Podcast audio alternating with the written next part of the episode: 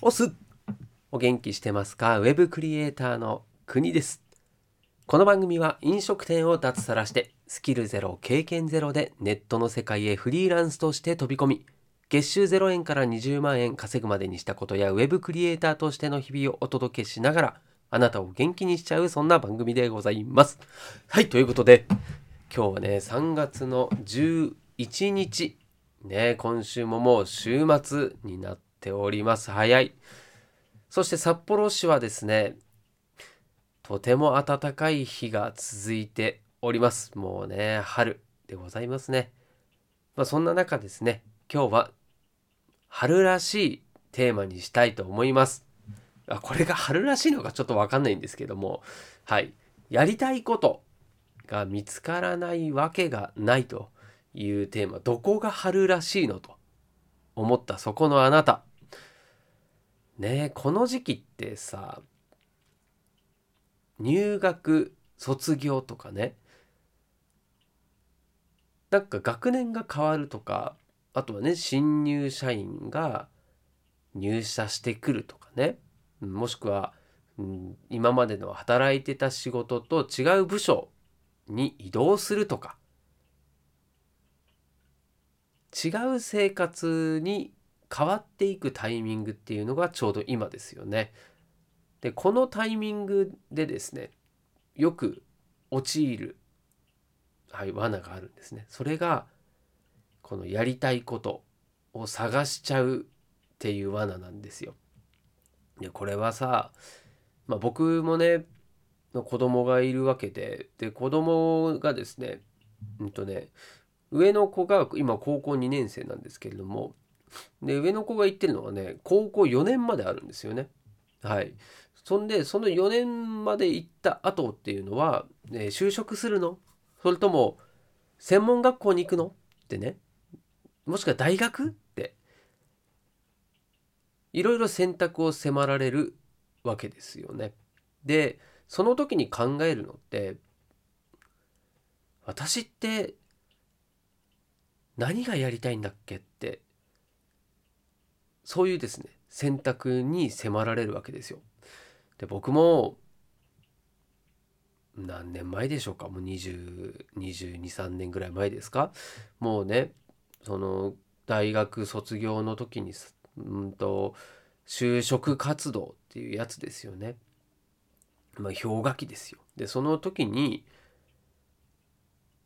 何を考えてたかっていうと、その仕事を、就職先を探さなきゃって思ってたんですよね。で、大学卒業したら就職するっていうふうにも考えていて、それがなんかみんながそうやってやってるからそうするぐらいな感じで、特にね、なんか疑問に思うこともなく、そういうもんなんだなって思ってたんですよ。だから僕がね、今これからね、話す内容って、自分もできてない話だったんで、だけどもね、こんだけ時代も変わってるし、で、今はね、自分の子供もこれから今もそうね、悩んだりこう選択に迫られているわけで、そして下の子はね、今9歳、今年10歳になります。で、その年からそれを教える親がそうなんですね、大人が子供たちに考えを改めて教えていかなきゃいけないんですよね。で、教えるって何を教えるのっていうと、進路の選び方ですよね。考え、思考って言った方がいいんでしょうか。それがね、このやりたいことが見つからないわけがないという話につながっていくということなんですね。ちょっともうね、5分ぐらい時間経ってますけれども、ここからやっと本題というかテーマに入っていこうと思います。ちょっと前段が長いということでですね、はい、ちょっと要はね、これ結論先に言っちゃうとですね、やりたいことが見つからないっていうこと自体がもうちょっと矛盾というかですね、ちょっと違和感を感じる話なんですよ。つまりやりたいことは見つけるものじゃねえっていう話ですね。で、じゃあどうするものなのって言ったら、知らぬ間に見つかってるものっていうのが正しいよねと、自然だよねという話をしたいと思いますのでお付き合いください。では行ってまいりましょう。はい、もうね5分過ぎてからねこうなっちゃってますけども、そのさ、やりたいことって順番的にさあ、やりたいことを見つけよう、就職したいところを見つけようとか、進学の学校行きたいところ見つけようって思って見つけるものだっけっていうことなんですよね。そもそもそのやってないことだったらやりたいと思うこと自体がおかしいし、それはそうですよね。で、やりたいことを見つけるっていう作業ってそもそもね、何があるか分かってないとそういう思考にはならないですよね。例えばモナリザの絵を見たいって思うのって、そのモナリザを知ってるからですよね。つまりはモナリザっていう存在を知らない限り、そこの思考には絶対行き着かないですよね。じゃあモナリザを探そうとするっていうのは不可能なんですよね、先に。だから出会えていないことに出会うっていうのは、これも偶然とか自分から何か探しててそこにたどり着く。でもそれはそもそも最初からそれを目指してたわけじゃないっていうのが、これ自然じゃないですか。それとね、もう同じ原理だと思うんですよね。例えばスマホでね、たまたまなんか動画見てて、そしたら美味しそうな料理が紹介されててね、ちょっと自分も作ってみたいなって思ったこの瞬間が、その料理を作りたいって思う瞬間じゃないですか。最初からスマホを見てるときにその料理を探してないですよね。やりたいことが最初にあるわけじゃないということですよね。後からやりたいなって、作りたいなって思うというのが流れ的には自然ですよね。で、よし作ってみようと思うわけなんですけど、これがやりたいことを見つけたいということになるのかっていう疑問なんですよね、ここが。なんかやりたいことないかなって探すのっていうのは違和感しか感じないんですよ。だからその順番がそもそも、違ってるよねっていうことを、これからね、子供にもそうだし、大人がまずそれをちゃんと考えを理解してないとダメかなと思ったんですよね。つまりは順番がやりたいことを探すではなくて、やっていたら自分の興味があることに出会うと、そして見つかるっていう流れが自然だっていう話ですね。で、就職活動、なんか当たり前のようにそんな言葉もあったりね、企業も募集その時期にするし、だからみんなそういうふうにやるからね。それは乗り遅れちゃったら不安だからみんなやりますけど、でもまずね、その就職したい企業を探すっていう作業から入るのも違いますよね。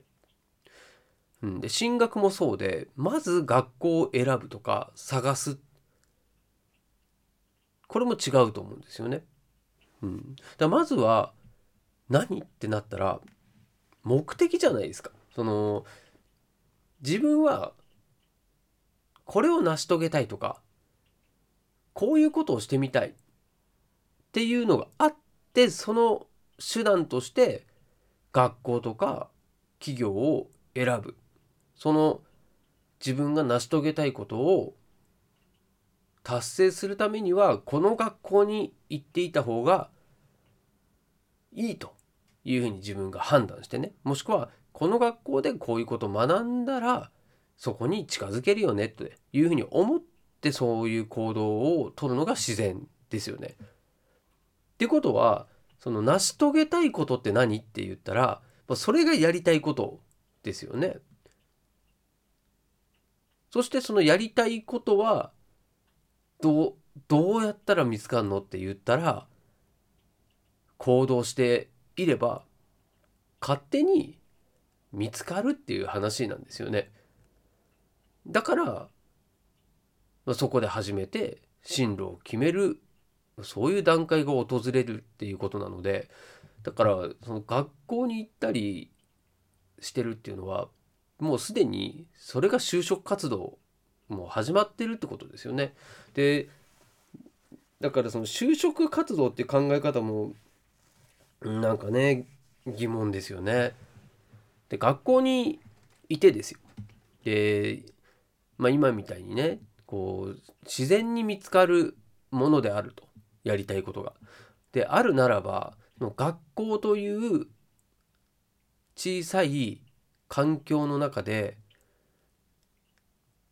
見つかる確率って、こう一部の偏ったものしかないですよね。例えば部活をやりますと、でこれもね、なんかその学校の流れでどっかの部活に入るか帰宅部かみたいな選択じゃないですか。でそれってどうなのかなと思うんですよね。でね、そこには内申点とかその学校の評価も関わってくると。